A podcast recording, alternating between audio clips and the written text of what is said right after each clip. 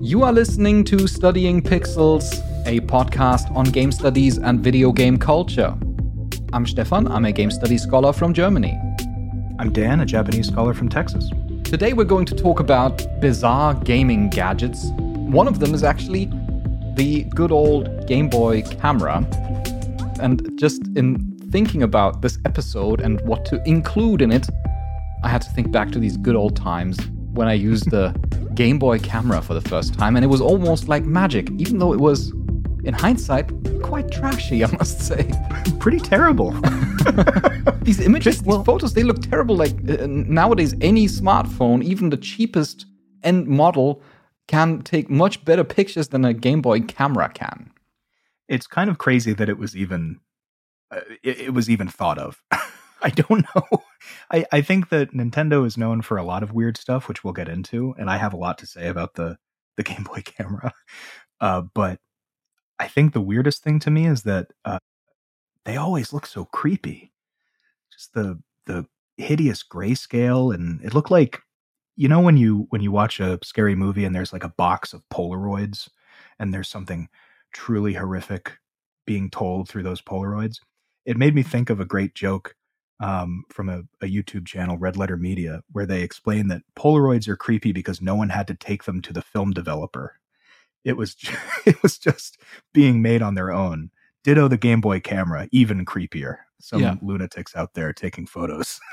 but still, it was just kind of it was like magic at the time when when it came out. I remember that I, I, I slotted it in. I was like a mere child, and uh, I, I took pictures and then you could take like a picture of your face and you could slot it into some kind of like weird mini games. They were like super simplistic mini games. And I think it was a rather expensive thing and I enjoyed it for about three hours. and, then, and then it has basically extended its use. Well, I have some fun statistics that will uh, look at that at the macro level stuff on. So ah. three hours is not unusual, I don't think. I'm looking forward to that. We're going to go through a whole list of bizarre gaming gadgets. We basically dug around in the history of video games. Some of them are more motion focused, others are just like weird controllers or strange accessories that have really no bearing in contemporary video game culture. We're going to talk about all of these, but before we do that, I would like to remind you that if you like this show and you want to help us make it happen, then you can, of course, support us by going to studyingpixels.com slash plus because there you can get all of our episodes entirely ad-free. You'll get a lovely sticker and monthly plus episodes. What's the current plus episode? I actually forgot because we always pre-record one in advance. It's our Nintendo one, I believe. Is it the origins of Nintendo still? I believe so yeah, the origins of Nintendo. That's a good one. It's a good one because we really go way back into the history of Nintendo, not just starting with Donkey Kong and Super Mario, but even further back. So basically, where most people start telling the story of Nintendo is where our first chapter ends. Yes.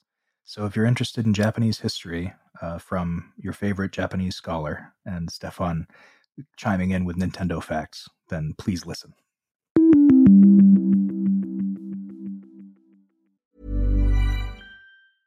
Ryan Reynolds here from Mint Mobile. With the price of just about everything going up during inflation, we thought we'd bring our prices down. So to help us, we brought in a reverse auctioneer, which is apparently a thing. Mint Mobile unlimited premium wireless. Ready to get 30, 30, bit to get 30, bit to get 20, 20, 20, bit to get 20, 20, bit to get 15, 15, 15, 15 just 15 bucks a month. So, Give it a try at mintmobile.com/switch. slash $45 up front for 3 months plus taxes and fees. Promo rate for new customers for limited time. Unlimited more than 40 gigabytes per month slows. Full terms at mintmobile.com. Many of us have those stubborn pounds that seem impossible to lose, no matter how good we eat or how hard we work out. My solution is PlushCare.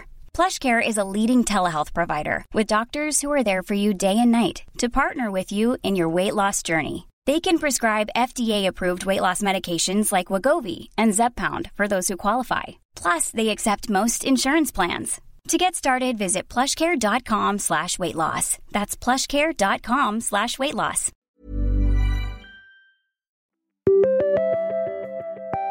And here we are talking about bizarre gaming gadgets. We've got nine of them lined up starting with probably the most successful one on the list, which is the Guitar Hero guitar. Yes, I would. I would think so. The mo- I mean, it's certainly the one that kind of set the precedent after its release. Because I don't know if you uh, remember this, dear listener, but from around 2005 to really 2015, it feels like every game came with a peripheral. And I think you can trace that back to 2005's release of the original Guitar Hero. It was just so tremendously successful. I remember so many parties, or at least I have fragments of memories of so many parties where people were just like, you know, just fumbling around with these plastic controllers. Oh, yeah. Yeah. And I think uh, my favorite thing too is that all of my friends who could actually play guitar uh, despised it. yes. Mm-hmm. I can, I can the same for attest to that. Yes, because Yeah. I actually do play the guitar. Hmm. Um, and I always found it derivative. Uh, like it's it's fun. it's it's a fun little thing that you can easily get into. But even if you are accustomed to playing guitar, you don't necessarily are good at Guitar Hero because the workings are so different yeah. that it's just a whole new thing to learn. And of course, conversely, playing lots of Guitar Hero will not help you learn actually play guitar. It was it was a fun peripheral though. I mean, it it, it makes sense that it was so uh, successful because although this episode is called bizarre uh, gaming objects, right, or bizarre gaming peripherals, um, gadgets, then uh, which whichever term we want to use, the uh, the fun thing about a lot of them is that they worked well. They were just weird, and the Guitar Hero guitar is one that really worked well for the game that it was designed for, especially. I was looking into the history of it, and I remember when this came out in 2005 for the PS2. I didn't have it, uh, but a lot of my friends did. And the reason I didn't have it is because it was very expensive. You know, technically, you could play the game on the PS2 controller, just the normal DualShock, but where's the fun in that? I mean, Yeah. it's you want to play the guitar. And I think it was in my memory it was around 100 to 120 US dollars when it came out because the controller was pretty expensive but it was really successful. And it was a project of Red Octane and Harmonix, these two um, developers that came together kind of in tandem for both the game and the controller. The controller is actually attributed to a guy named Jack McCauley, who worked at Red Octane. Um, and even though he created what we would consider now to be the de facto Guitar Hero guitar, there was precedent for this. Guitar Hero wasn't super a super new concept. There was a 1999 Konami game called Guitar Freaks that was an arcade game largely in Japan that had a similar setup. It wasn't as complex as the Guitar Hero guitar, and by that I mean it had three buttons instead of five. Yeah. But there there was some precedent for this. and the precedent that took place in arcades. I think this is a very important distinction since, um, of course, you want to feel like a rock star when playing Oh, yeah. Guitar Hero. And they were the ones that kind of brought it to brought it into people's living rooms, into like you know parties and so on. Whereas in an arcade, you would be more in public, and you would have more like a public performance, I assume. Oh yeah, and I think um, Guitar Freaks had a similar setup that later Guitar Hero games would have, where there were a lot of different versus modes and and sort of co-op modes and things like that. So it was meant to be played in public and with your friends at the, you know, the Konami or Sega arcades in Japan. But it really took off with Guitar Hero in 2005 because it was at the time a very novel concept for Western audiences, at least, where you know here's a game where you can be a rock star and play a play a guitar, and uh, I think part of its massive success was that unlike other rhythm and music games that had come out, Guitar Hero actually had licensed songs in it, and to be fair, they weren't the actual recordings; they were covers of those licensed songs in Guitar Hero One and Two. Guitar Hero 3 is where it kind of gained enough traction where it could actually use the recordings. But it lended a certain credence to it because it wasn't just made up songs, it was actual rock songs that you could play. Like, you know, um, I think Stairway to Heaven was on one of them. There was, you know, some Wolfmother songs, Led Zeppelin, some classic stuff, right? And it was all on there, and you could really feel like you were playing a concert in the comfort of your living room. Yeah, I think that's really part and parcel of the success of Guitar Hero, making you hmm. feel like the moment you press the button at the right time and you flick this, I think it was like five buttons in the left hand, and then you had like this just tiny lever that you grab with your thumb and your pointy point, pointing finger in the right Yeah. hand, and you just wiggled up and down basically in the rhythm of the song. Yeah, and it was it was also cool because the better you got at it, the more you realized that the way that the game was set up was you didn't actually have to hit the lever every time. You could just you could get combos with the frets. So it came down to a point where if you ever want a really interesting fun time, there's a whole niche YouTube uh sect sect that's about people playing Guitar Hero mods and it is incredible to watch them do it it's certainly not the same as somebody playing a real guitar, but the idea that it's transposed that kind of technique into a video game controller is really interesting. Yeah, into a video game controller. Good that you mentioned that because I'm I'm jumping a bit ahead, but I do know that there's a uh, like an entire uh, yeah I don't want to use the word cult, but it's a it is something that has been cultivated. It's something that has been Yeah. cultivated. Playing There you go. other games that are not Guitar Hero with the Guitar Hero controller, where you play like you know I remember Dark Souls without getting hurt even once, playing with the Guitar Hero controller. Yeah, it's it opened up. That's a really great point. It opened up a whole uh, avenue of challenge play for Yeah. people. Those videos are also really fun to watch. Like uh, you know, Elden Ring no hit using nothing but the uh, Guitar Hero Les Paul. that's maybe where the where this accessory, the Guitar Hero controller, which in itself is not that bizarre, it's pretty well crafted, but where it kind of becomes a bizarre gaming gadget.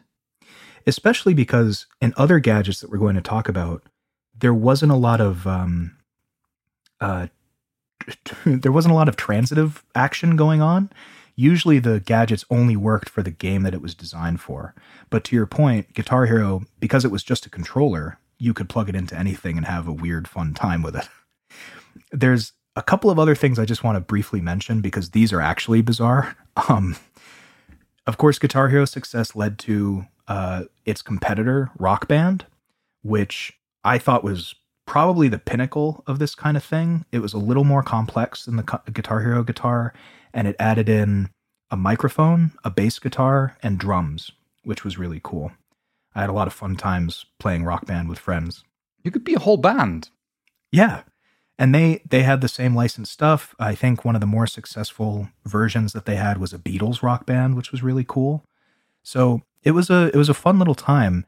And then that for uh, Harmonix to remain kind of on the top of their game, they started branching out very strangely into uh, DJ Hero, which was the same concept, but with a turntable controller.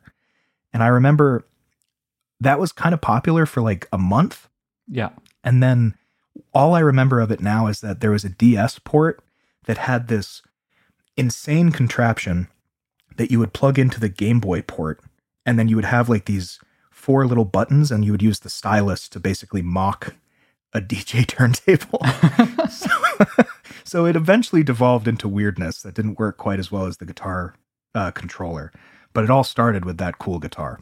And it's nowadays it is the kind of thing where some people still have in uh, their let's say recreational space an entire corner filled with this pl- these plastic instruments. I know my parents have two of my Guitar Hero guitars hanging out in their basement, so they're uh they're, they loom large.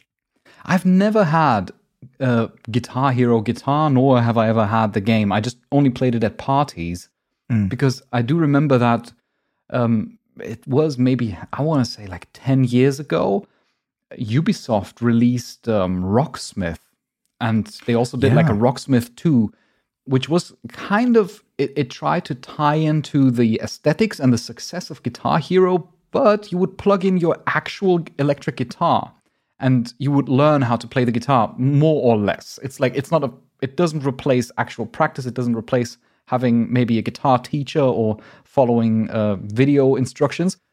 But it was cool. It was cool. It, it does feel good when you can actually learn a song in these Guitar Hero aesthetics. So they really coined that.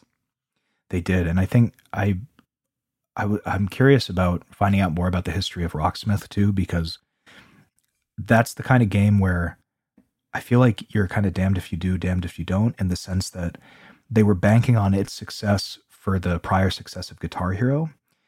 However, as we mentioned, Guitar Hero's goal was not to teach you guitar.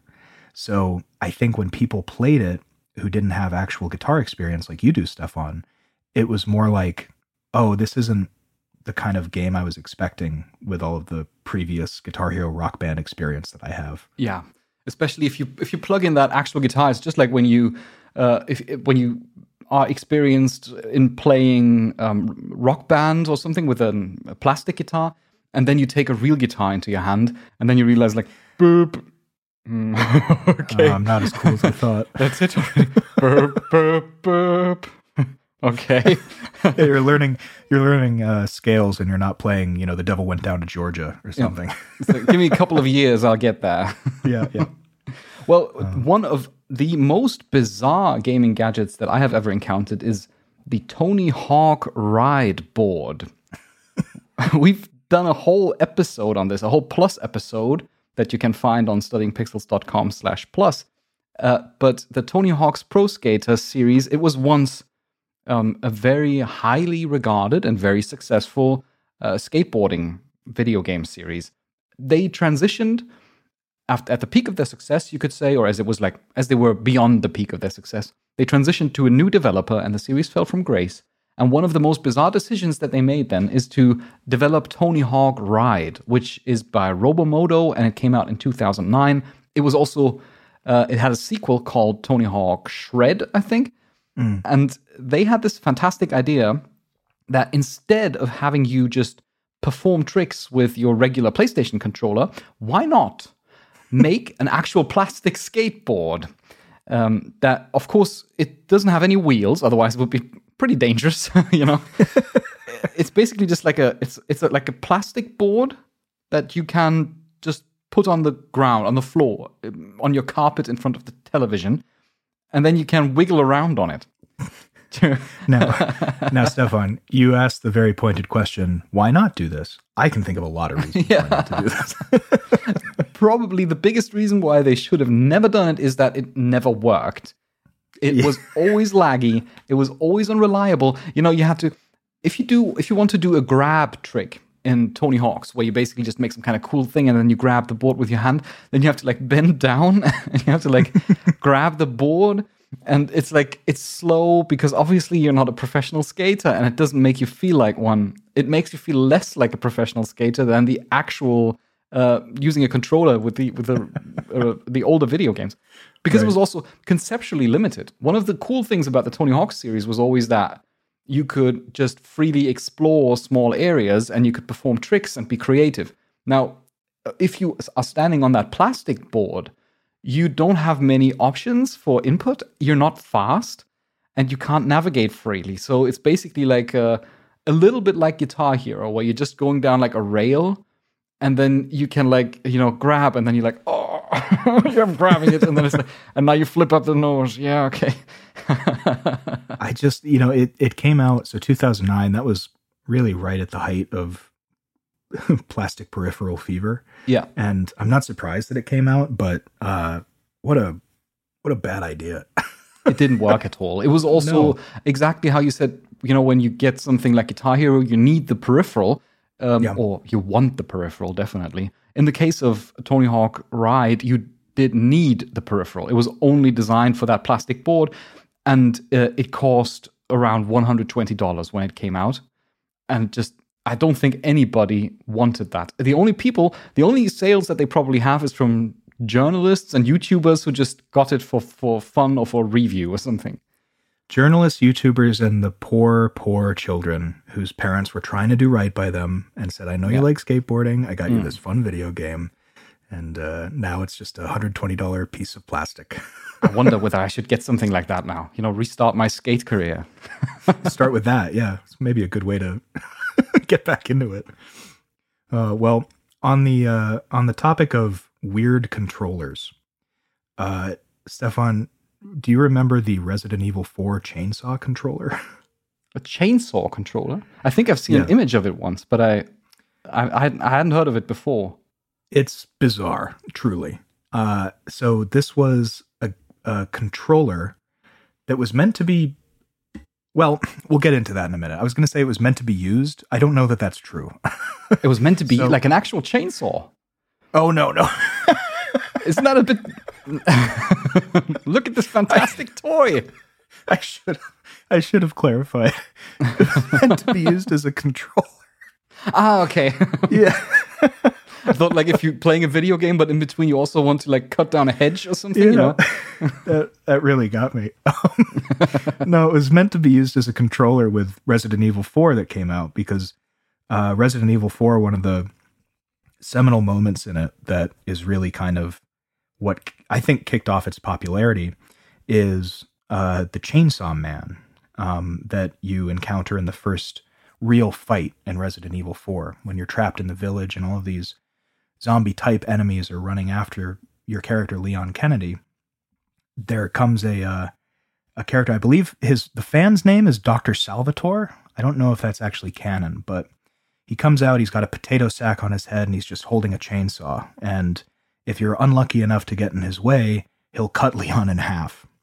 So this become became a really iconic image for Resident Evil 4. And because of that, this company called NubyTech, who were kind of known for um, collectible controllers and other game collectibles, released a uh, bulky, weird looking uh, PS2 and GameCube controller that was, I mean, there's no other way to describe it. It looked like a chainsaw. and you could not use it for the life of you because the buttons were all over the place. I mean, it's like a it's like a, a little under a foot long. This thing. So eh, imagine holding that while trying to play a game in a shooting game, no less, where you have to use the shoulder buttons to aim and fire, and the shoulder buttons are about ten inches apart. Meanwhile, you're trying to reach for the the buttons in the middle of it. it's a it's a cool looking thing, but basically I don't know if they walked this back or if they had always held this position. NubyTech kind of came out and said, "Hey, this is more of a gag collectible. It's not meant to be an actual controller." The reason I think they walked it back is because they kind of uh, advertised it as something that could be used and a fun way to play Resident Evil 4. So I think after people got it and said, "Hey, this thing looks cool, but it is completely useless," they said, "Well, it's meant for decoration." Yeah, I mean that's its primary purpose, I suppose. If you Yeah. if you make a controller, I assume that they have some kind of vague idea of what human hands work like, You would hope so. how they look like, Yeah. how many fingers people have, and so on. And Yeah. uh, uh, that's why I would assume that they play tested it, but maybe just went ahead with it anyway because it was like basically a gag. Yeah, and you can kind of tell how tongue in cheek it was because uh, the the box that it came in had a drawing of the Chainsaw Man cutting Leon in half. And my favorite part of it of it is if you look up a picture of this box that it came in, it's a huge box, and the chainsaw actually just sticks out of it because it's so oblong and weirdly shaped. So it's certainly a relic of a of a different time. The most interesting part of this to me is that I found an IGN review of it when it was released. It was released at forty nine ninety nine. That's the price of a controller. So it was it wasn't uh, massively inflated due to its collectible status. Although nowadays, if you want to get this controller, the lowest price you're going to find is around seven fifty on Amazon, upwards of a thousand on eBay. So I wonder with the remake coming out if they're going to release something similar as a gag. and uh, I would be all for it if they chose to do it. Imagine the announcement when they're like, and for our next announcement, we are bringing back the, chainsaw Resident. Evil 4 chainsaw controller. And the, you know, and this time it really works. yeah, I mean, if I, you can get a real chainsaw for that price. Yeah, right. You know, Although you can't half play Resident Evil 4 with a real chainsaw. So Well, that remains to be seen. Depends on how hardcore you actually are. uh, talking about uh, completely impractical controllers, I pulled this one up a little bit. This is the Wii bowling ball. oh yeah.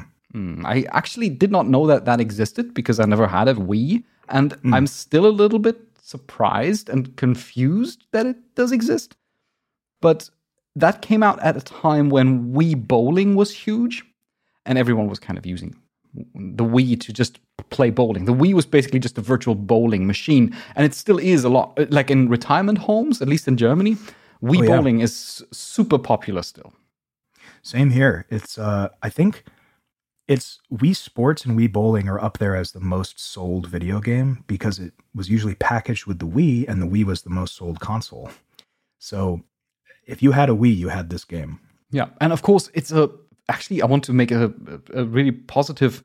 Uh, I want to apply a very positive framing on this because for elderly people and for people in retirement homes, playing something like Wii Bowling is perfect. It's really nice. It's a nice exercise uh, in coordination, in balance. It's basically prophylactic for falling, which is one of the most uh, severe things that can happen to people up beyond a certain age. Um, it's really cool. But the Wii bowling ball, that was only if you were like truly committed, if you were like a hardcore fan of that game, because it's like a, a plastic bowling ball. It's like a dark blue plastic bowling ball. And it's only for this one specific game. You basically you can open up the bowling ball. So it's like you have two like these half circles, and then you can insert the Wiimote into it. You just stick it in there so that can you know detect the movement then hmm. you close it back up and then you've got like on this bowling ball you've got like buttons on the outer part of the bowling ball that you can use to control things to navigate through the menu then you get like finger holes that where you put your fingers in and then you basically just do an actual bowling swing but you cannot under any circumstance actually let go of the ball uh, See, see this this sounds I mean, it's kind of fun if you're if you only have the Wii for Wii bowling and maybe in a retirement home, that would be kind of nice, but the biggest problem with the Wii was that people were throwing their Wii remotes at the TV. yeah And I don't think the bowling ball comes with a strap, does it? It does. It does. It Oh, does it come does? with a strap. Yeah, yeah. It does come with a strap. Okay. There's probably All like a huge warning sign that says like, "Do do not Throw the this bowling ball. into Yeah. your TV." Uh, it's just that at this point, then I though must raise this kind of I think it might be a little bit cynical question or um, a little bit naive question of just thinking, at which point is it even worth it playing a video game when you could just go bowling because it's just so similar at a certain point that all you the only difference is that you don't let go of the ball. there's a lot of these peripherals. It's kind of what we talked about with the Guitar Hero thing, where maybe the success and the longevity of that controller is that you can use it with pretty much anything. It's just meant to be a controller. And you're right. If you're going to the lengths of creating a bowling ball, I mean, again, for elderly folks in retirement homes for whom the Wii is a really nice tool, great. Maybe that's maybe that's fun, right? That would be I could see a retirement home uh, buying a bowling ball for the Wii as a really nice investment for their their residents, right? Yeah. But for those of us who can go out and who are able-bodied, it seems like a lot to put into a, a mini game on the Wii. I challenge you to for an Elden Ring run played only with a Wii bowling ball. No hits. yeah. If you can do it on a DDR pad, you can do it with a Wii bowling ball. In terms of the Wii, I want to talk about the predecessor to motion controls. And I have a theory. I don't have any data to back this final point up, but it's just a feeling I get a Jungian kind of uh, consciousness feeling. So, Stefan, did you ever have the Power Glove? No. no have neither. the power glove. I know what it is, and Yeah. I've seen many videos of it, but I have never owned a power glove. it was one of those things where I think I mentioned I had I had a friend up the street who had everything Nintendo and I would go over there and it was funny because I was young enough that when I went over there there are things in my memory that I think did, was that real because he had literally everything. And so I didn't think the Power Glove was real. I thought I dreamt it up until I saw like an angry video game nerd video about it. Probably because the advertisement was like a fever dream. It was definitely a fever dream. And it was, I want to say, very ambitious because the idea was that it was, it was kind of the 80s vision of virtual reality meeting motion controls. It was really ahead of its time, and I don't think that the technology was quite available for it to work as intended. It was an interesting peripheral that wasn't created by Nintendo, but it was uh, it got their stamp of approval. It had the Nintendo seal of quality and everything, but it was produced by Mattel, a big toy company in the States. And in Japan, it was produced by a company called PAX. And it was a, a glove that you would fit on, uh, supposedly one size fits all. I don't know how true that was, but it kind of worked so that you could control your NES with your with your hand, just sort of using finger movements instead of the controller. And the way that this worked, if I'm understanding it correctly, is that there were a number of of bytes on each finger that would then send a, a digital signal to a microprocessor on the, the hand, on the power glove. That microprocessor would then send an analog symbol to the television to control whatever was being projected on the screen. So, as you can imagine, going from digital to analog to a cathode ray tube TV back in the 80s and early 90s, there's a lot of lag, there was a lot of failure. It didn't really work as intended. I find that so funny the idea of them pitching the Power Glove to Nintendo and they're like demonstrating it, you know, and they're like, "Look, Yeah. you can you can do this." And it's like, uh, "No, wait, mm, ah, maybe I twist it this way." No, it's like, and then at the end of the presentation, it's just like, "Well, it doesn't really work." And Nintendo is like, "Oh well, here's the Yeah, do it anyway." approval." but it it had a little bit of a an in between the Guitar Hero guitar and the Pro Ride board in the sense that it worked with more than just the games it was designed for. It was interesting. So the way that it was designed was it had the the, the fingers, but then it also had sort of a power pad on the the wrist with normal Nintendo buttons on it. So technically what you could do there were a couple of games that were released solely for the power glove um, where i think there was one called powerball where you would it was like tennis basically where you would grab it and then throw it um, but you could also play mario if you wanted to you could try to make him run with the glove or you could just Try just to make him run. the operative word. Um, or you could use the power pad. So it kind of existed in this liminal space where it kind of half worked for everything. and I think that this would have been a major flop if it if it hadn't been for the film The Wizard. Have you ever seen this film? no, the wizard. It's a bizarre cultural artifact. It's a movie that was really like a big Nintendo commercial. And it was about a couple of kids traveling to California to go to, um, they wanted to see their family that was there, but uh, the wizard character, the, the little brother character, he's a wizard at Nintendo games. So he can beat any game. So they take him to the Nintendo World Championship in California. Uh, and along the way, they meet a big bad bully character named Lucas, who has every Nintendo game. He's rich, and he has a power glove. And he made it look, I'm going to use heavy air quotes, cool. and so I think that movie kind of cemented it in the public consciousness.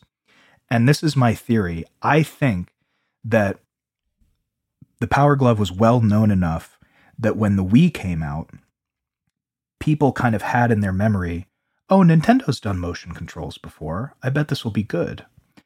And it's kind of this weird sort of amalgamation of the idea of the Power Glove without the facility of it coming into the Wii Remote actually working and being part of its success. Certainly. I mean, Nintendo at least has a track record of a range of devices, accessories, uh, controller gadgets that are peculiar. Um, Not all of them worked. The Power Glove, certainly one of the most infamous examples of one that, yeah, at best worked half halfway. It did half the job that it was supposed to do, and it never really properly worked. And it's not a fun thing, but um, it is a testimony, I think, to the degree to which Nintendo is willing to be experimental and to try and explore new avenues of uh, interactive media. So I think in that sense, it did kind of, yeah, basically set a predecessor for future motion controls. I think so. I also, it's a really interesting example of a time that I don't think exists anymore where it just entered the public consciousness in a few different ways. The Wizard was a big thing, but also, uh, fun little fact uh, Freddy Krueger, the horror monster, used a power glove in one of the, the Nightmare on Elm Street movies to uh, exact his revenge on some teenagers. So it was all over movies for some reason. I think just because it admittedly looked kind of cool. Yeah, and the fantasy in itself, you can control this game just with, you know, moving your hand. It kind of evokes this whole sphere of, wow, one day we're going to wear just like a whole body suit and you're going to be able to run around in the game. And then obviously, when you think about it, you realize, well, then you don't need to run around in your living room all the time. it doesn't make any sense. But uh, yeah, I think it was definitely, it, it was completely broken and at the same time kind of ahead of its time a lot of Nintendo things. Yeah. Broken Na- and ahead of its time. Yeah. Nowadays with VR, something like mm. the, the notion of the Power Glove is kind of revived. The key concepts of many of the contemporary index controllers, for example, for virtual reality headsets are actually um, working in very similar ways, uh, with the exception that they are actually working, of course. okay, well, we have to take a short break and then we have to also talk about Xbox Kinect. We'll be right back.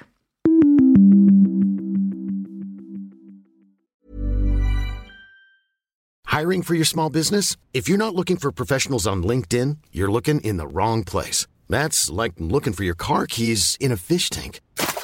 LinkedIn helps you hire professionals you can't find anywhere else, even those who aren't actively searching for a new job but might be open to the perfect role. In a given month, over 70% of LinkedIn users don't even visit other leading job sites. So start looking in the right place. With LinkedIn, you can hire professionals like a professional. Post your free job on linkedin.com slash people today.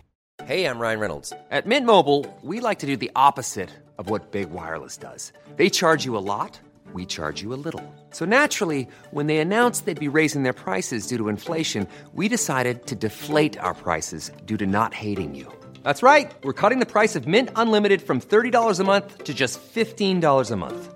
Give it a try at mintmobile.com slash switch. $45 upfront for three months plus taxes and fees. Promo for new customers for limited time. Unlimited more than 40 gigabytes per month. Slows. Full terms at mintmobile.com.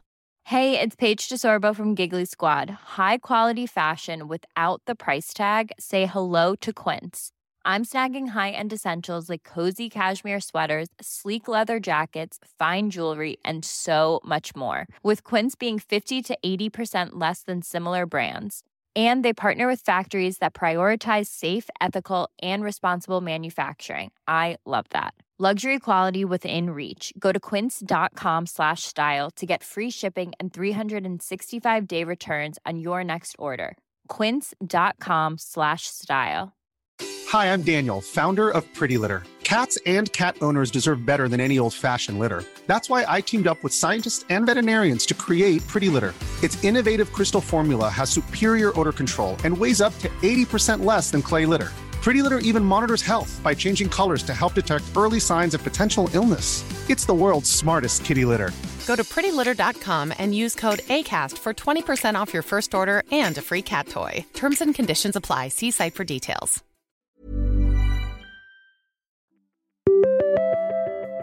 And we're back talking about bizarre gaming gadgets. And one of them that basically was, I think, probably one of the biggest flops in the history of video games is the Xbox Kinect. This is basically a camera for um, Xbox consoles, and it ought to pick up um, the physical movements of the player's body and translate it in some form into the game without any controller input necessary. It, of course, sailed in the wake of the Nintendo Wii. They wanted to basically, you know, take a piece of that cake. Mm. Now, the problem with the Kinect was that, first of all, it was um, very hit and miss, as there was no controller there, no sensors that would in any way detect the input. It was just it was just really a low resolution camera that was trying to figure out whether there's a whether you lift your hand or whether it's just like I don't know, like a flash of light or something in the background. It, it was more bizarre than that because it was. Uh, there's actually video of what it looks like when when the sensors are on. it was like there were hundreds of dots in your space uh, that would basically outline your body in the three dimensional space, and then it would track your body. It was, I mean, frankly, it was an impressive idea, but as you said, it was hit or miss, and I would argue more miss than hit. Yeah, it basically was a hit with some very casual games where the input would be, you know, like large movements mm. that could be detected. Um, but Microsoft made one grave mistake. They took the Kinect and they saw such great potential in it that they wanted to take it further. And in 2013, when they unveiled the Xbox One, they said that it would only work with the Kinect. The Kinect camera had to be connected to the Xbox One at all times. This is something that's basically almost like a forgotten chapter of video game history where they went on stage and proudly presented the Xbox One, which actually was, for all intents and purposes, gaming was only a small part of that presentation because they mostly spoke about, you know, like television and films and so on. And, mm. you know, the whole video game culture was watching and was like, oh, what are you doing? This is a, a video game console. And suddenly it's just basically a home receiver with a mandatory camera that you need to have installed in your in your living room truly strange. Mandatory camera, and that was the same press conference, I think, where they announced that it had to be connected to the internet all the time. At all times, yes. Yeah. So I, I remember that E3, uh, the anime Attack on Titan was very big. And I just have this memory in my head of um, one Titan viciously stomping another Titan. And it was the one stomping the other was the PS4 stomping the Xbox One. Yeah, I think that was also the presentation where Xbox then went into the elaborate process of how you can borrow a game to a friend, oh. and where then PlayStation made a video satirizing that, where they just said how to borrow a game. They're just like, here you go, here you are. Yeah. they really, it really flopped. It went so bad that Microsoft soon thereafter they um, basically retracted almost everything that they said at this conference. They said they're going to focus on gaming. They said it's not going to have to be connected to the internet at all times, and that the Kinect doesn't actually have to be connected because it makes absolutely zero sense. Um, especially because um, it was also a bit of a privacy issue. Many people didn't really like the idea of putting up a camera in the living room. I know that nowadays most people are a bit more chilled because every laptop, everything has kind of a camera. Yeah. Um, but still, it made some people feel kind of uneasy of saying, okay, why do you, why do I have to set this up if I want to just play regular video games with a controller? I have to have have to be filmed at all times. It's a bit weird. it even in even in retrospect now, it still feels very weird because yeah. I agree. There's a lot of devices that we have that are always on and they have a camera in them and everything, but there's something about the way the Kinect worked, like like we described, where it was just a full 3D rendering of whatever room it was in that felt like a real invasion of privacy. Yeah. And uh, on top of that, the Kinect you mentioned that there were a few games. I think like the Dance Central games were really big on the Kinect but any game that was meant to be narrative or more action gameplay focused just didn't work at all it didn't work. And mm-hmm. eventually they just they entirely discontinued it in 2017 they just said okay no Kinect anymore. We're moving ahead with our lives.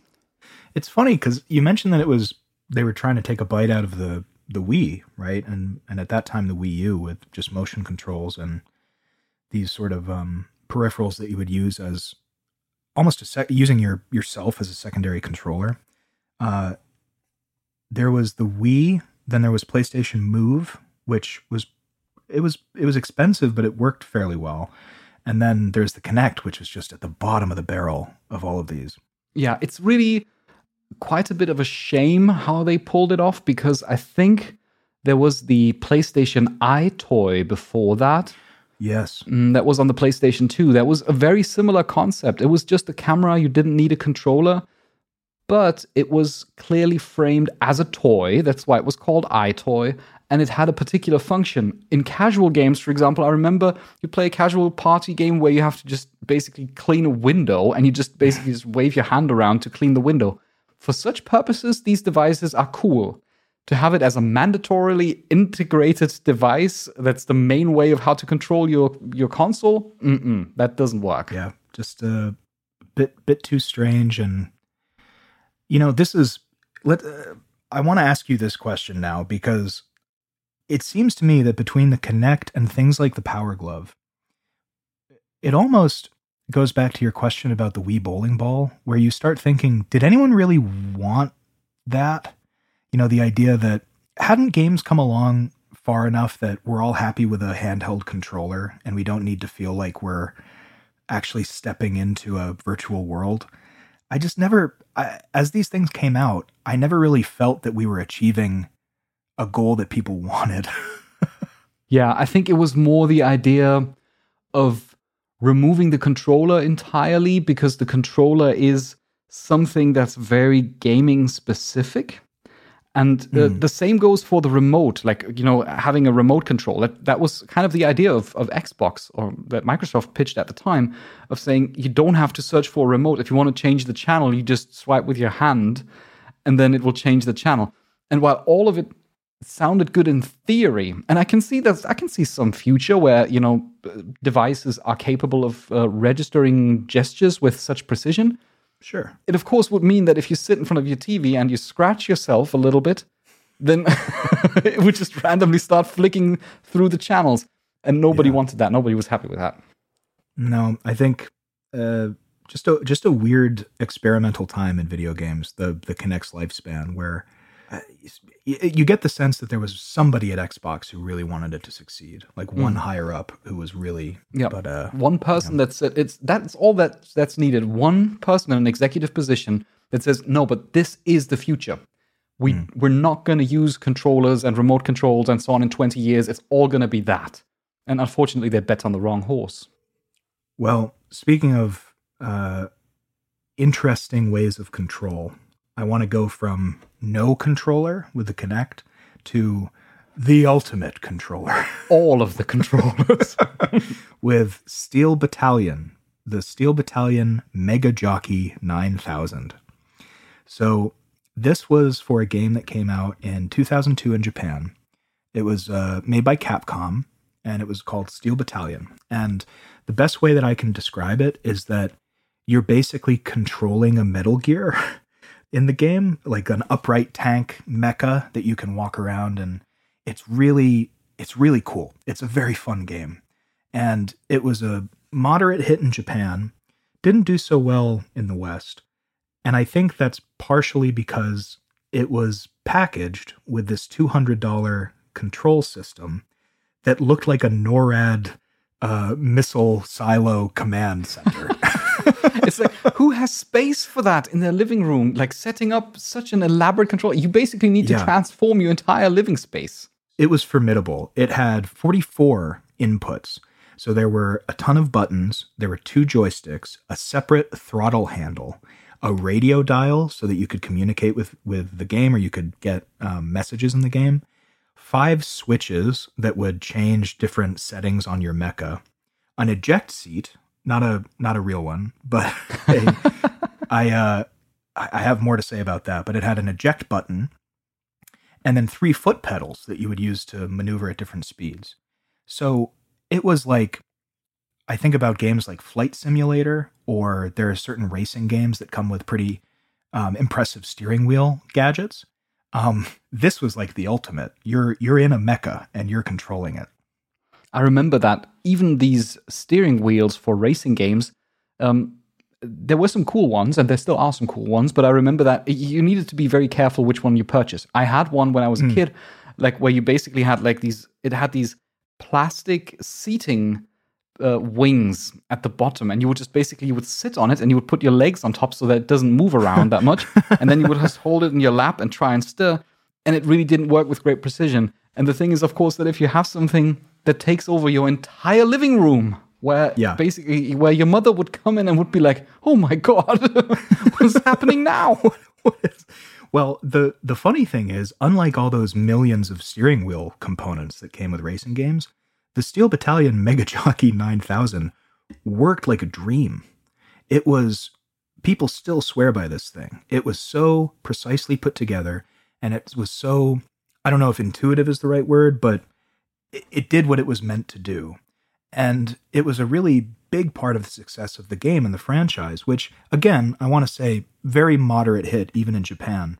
But it was a game that was kind of shot into infamy because of this crazy controller system.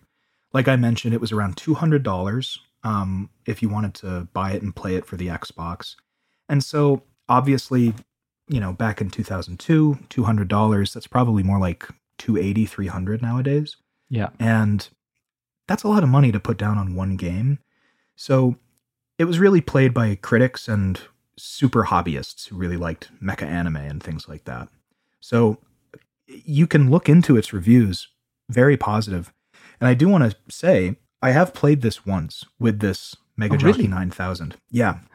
it was at um it was at a PAX convention where one of the best things about PAX is that they have a free play floor where they have every console you can imagine from time immemorial and they have a bunch of these cool arcade peripherals and things like that.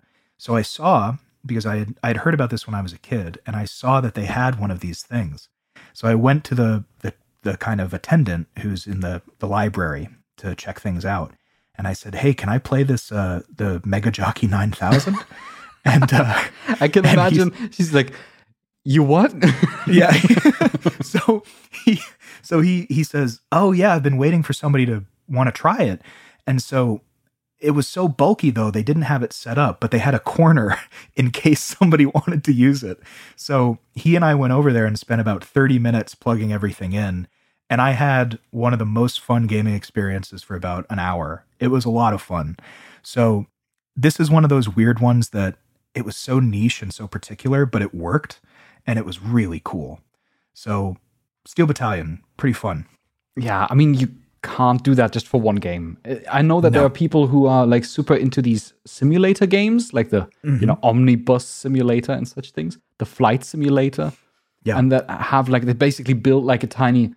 Uh, uh, like a closet where they put up all the controls and stuff, and that's then their little, you know, like little cave where they can uh, Yeah. play with these elaborate devices and controls. And I think that's really cool. Like if you have that kind of hobbyist dedication to do something like that, I'm sure that it's a great time. But it's not it's not a product for the masses. Certainly not. And I think that's uh, that's only made clearer when speaking of the Kinect, there was another game for Steel Battalion that came out on the Kinect, and without the Mega Jockey 9000, it is just not the same. Can't do without the Mega Jockey 9000. I actually I heard about that game. I heard about the Steel Battalion game that worked with the Kinect where they basically swayed in the complete opposite direction of saying just like Yeah. you don't need any controls now everything's kind of invisible before you and of course it didn't work at all because how is the Kinect supposed to differentiate between all of these like like small inputs that you can do there Well, you know what Xbox uh, always says, Stefan? When in doubt, market to no one.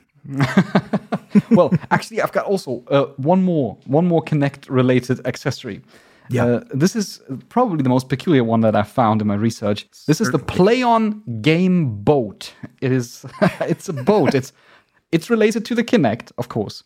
Um, there was this game that you could get for the Kinect Kinect Adventures, and it was um, kind of a popular game. It was part of this these like small casual party games that you could play and that halfway worked. And there was one of these games where you go down a stream in like a little rubber raft boat. And you have to lean to the sides to control it, and you have to occasionally hop uh, in order to jump over obstacles. And this play on game boat, that is if you want to have the ultimate Kinect Adventure rubber boat experience. Because it's really just a boat. it's, it's like a. you get it and you, you take it out of the package. I found like an old, I think it was like a Kotaku video or something, um, where they they reviewed it. And you, you take it out of the package and then you spend some time to obviously inflate the rubber boat, and then you put it on the floor in your living room, and that's what you do. And that's it. Yeah. Doesn't Yeah. it doesn't it sound like somebody at Microsoft knew a guy who bought a warehouse full of old like rafts or something. He said, Ah. how, how am I going to unload these? I don't know what to do with all these rubber boats. And it's like, hey, this is the perfect accessory. I got the perfect thing. That Apparently, in addition to not doing anything, it also smelled really bad. it smelled really strongly of rubber. you're really selling me on this. I love the phrase. In addition to not doing anything, Oh, it's so cool. The the play so on game funny. boat. So I can totally recommend uh, looking up some YouTube videos of people reviewing the play on game boat. Now we've got one last one, right? we do. And, and before we get into this last one, I just want to I want to make a quick note. Do you think we're uh, because that was that was kind of recent, you know, in the last decade or so. We're Yeah. not talking about the Power Glove or even the Resident Evil 4 chainsaw controller. Do you think we're at a point in gaming where we're past that kind of silliness? No, No. no, not at all. I think we're not at all past that. I think that we're going to look forward to many, many more bizarre accessories, if only for the for the sake of being a collectible or Yeah, yeah. being weird, and then knowing that you know nobody's going to buy this thing, but it's be- going to become a cultural icon, basically. It becomes a footnote on some wiki somewhere, right? Yeah, exactly.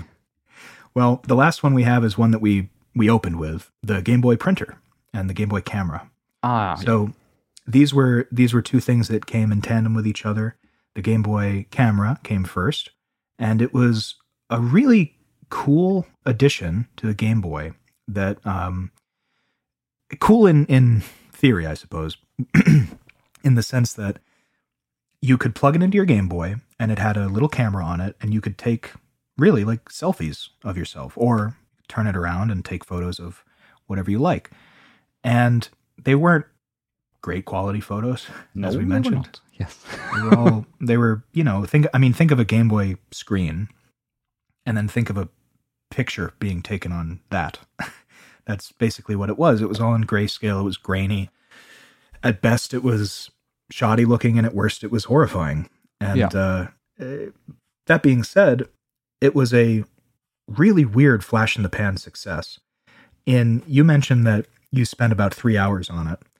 If you kind of blow that out to the macro level, this unit sold 500,000 500,000 units in 3 weeks in Japan. It was the Game Boy. I mean, everybody had Yeah. a Game Boy, and any kind of accessory that would come out would would be successful because people were just like gobbling it up. They were. It was Game Boy was riding high, and this thing, I think, I mean, very much less popular in America. I don't know. sounds like you had one, but uh, I don't know if it was all the rage in Germany when it came out. Certainly not all the rage. I think it was just because I wanted everything Game Boy related. it was like my life companion. That's true. Yeah, and uh, I mean, it was it was cool. It was a ambitious little thing. That's the thing about Nintendo is that they don't do anything without ambition.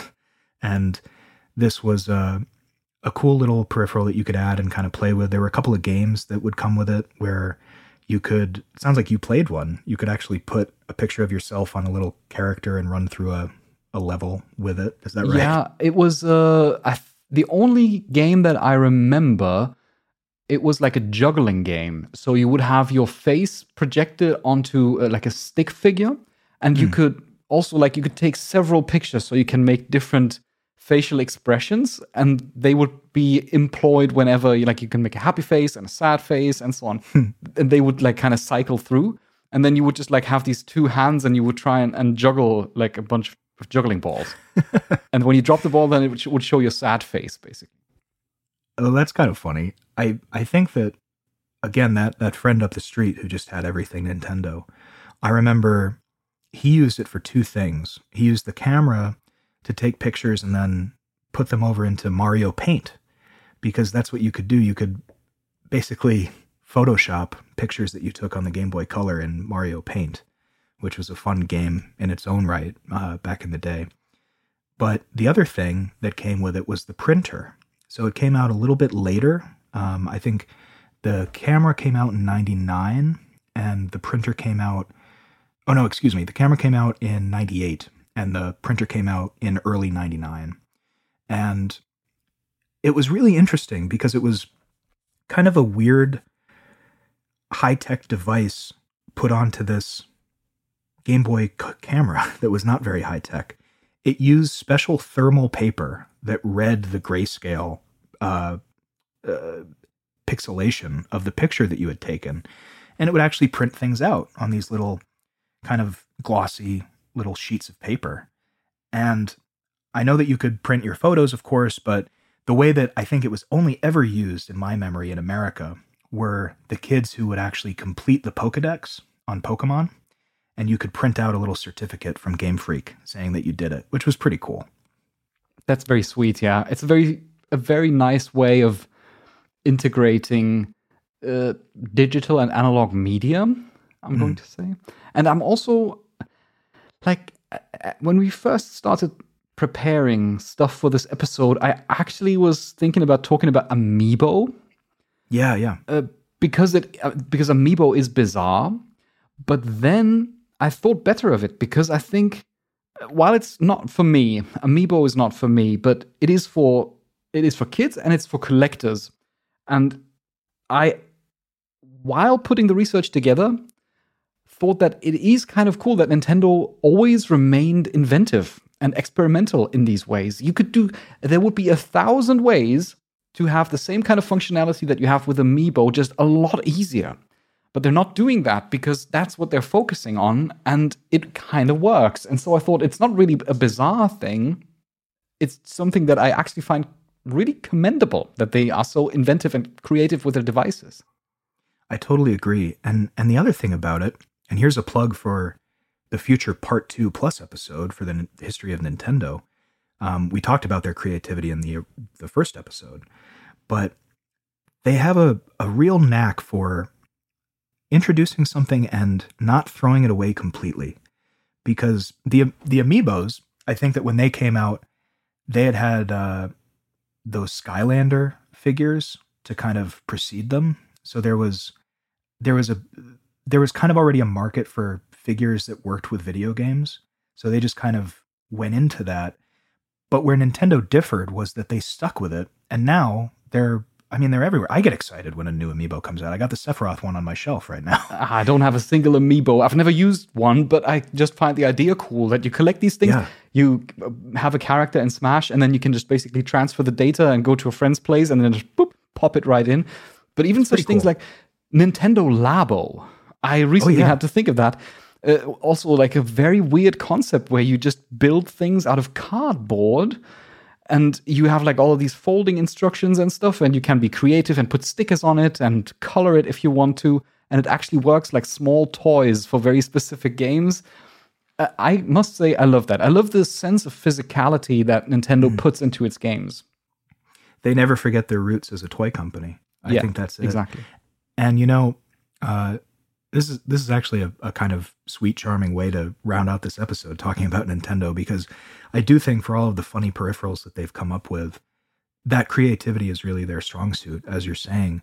I'm I'm thinking about, you know, we we don't touch on news all that often anymore unless it's huge news on our show, but I'm sure you stumbled across that story that said that the higher ups at Nintendo were taking a pay cut so that they wouldn't have to let go of anybody. Yes And there's there's something truly commendable to me about a video game company, especially nowadays, basically saying, "No, we're going to stick by the chances that we took, and if they don't pan out, maybe we don't make as much money that year, right? And if they do pan out, we steer the course of video games for the next 10 years." yeah I, I mean nintendo um, history proves them right because Hmm. the thing is that the the wii is incredibly successful okay of course the wii u it was a failure it was well it was let's say minorly successful by far not as successful as the wii but with the switch they landed another huge hit which is now just breaking the sales record and you know basically ramping up to becoming one of if not the most sold console in history Uh, it's still got a ways to go of course but it's already on place 3 or something yeah. Yeah. and this is a current gen well uh, For them. for nintendo it's a current gen console yeah. But Ah, yeah, you're right. And, But and the Switch has uh, that as well. The Switch has this physicality as well with the with the Switch controllers, the Joy Cons, and in every presentation that they do, they have this sound effect that they put in. You immediately have that physical click uh, that just resonates with you. It's genius, and it really is as much as a failure, or as you say, minor success as the Wii U was. That's a total example of Nintendo saying, "No, no, we have something here. We're going to refine it and make it cool." Just like with the Power Glove, they said, mm, "There's something there. Con- Yeah. Motion controls. Let's look into it." uh, they are cool, even though not everything is for me, but I admire them because they are not scared, because they are just like, um, well, you know, they've got lots of money. Nintendo's a very wealthy company. They're very healthy as well. Yeah. And uh, are just like, yeah, we're going to experiment. We're going to try something. If it fails, then okay, we're going to do something else, but we're certainly not going to do just the same thing that everyone else does. So kudos to anybody who takes a chance on peripherals because a lot of them are fun and weird and bizarre, as we titled the episode. But uh, if nothing else, they become really funny footnotes in gaming history. Yeah, they become an item on the Studying Pixels podcast. That's right. Well, thank you so very much for listening to this episode. You can, of course, submit your favorite bizarre gaming gadgets on studyingpixels.com slash contact. And there's also, in case you don't want to enter into a Patreon subscription, which is totally understandable, if you just want to give us a little one-time off boost, you can do that as well. We've got like a PayPal me account. It's paypal.me slash studying pixels where you can just send us over a dollar if you wish to. Only if you wish to, no pressure whatsoever. We hope you have a very enjoyable week, and we'll talk again next weekend. Bye bye.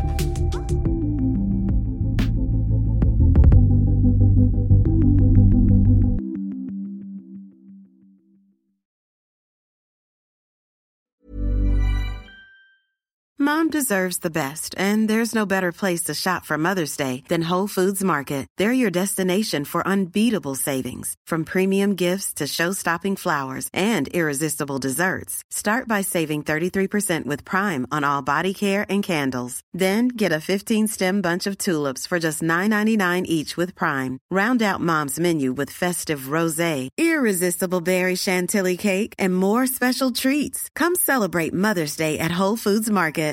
Hi, I'm Daniel, founder of Pretty Litter. Cats and cat owners deserve better than any old fashioned litter. That's why I teamed up with scientists and veterinarians to create Pretty Litter. Its innovative crystal formula has superior odor control and weighs up to 80% less than clay litter.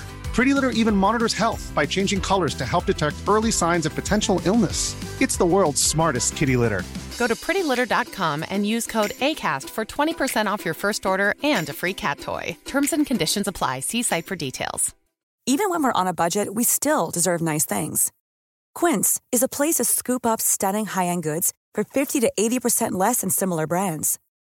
They have buttery soft cashmere sweaters starting at $50, luxurious Italian leather bags, and so much more. Plus, Quince only works with factories that use safe, ethical, and responsible manufacturing. Get the high-end goods you'll love without the high price tag with Quince.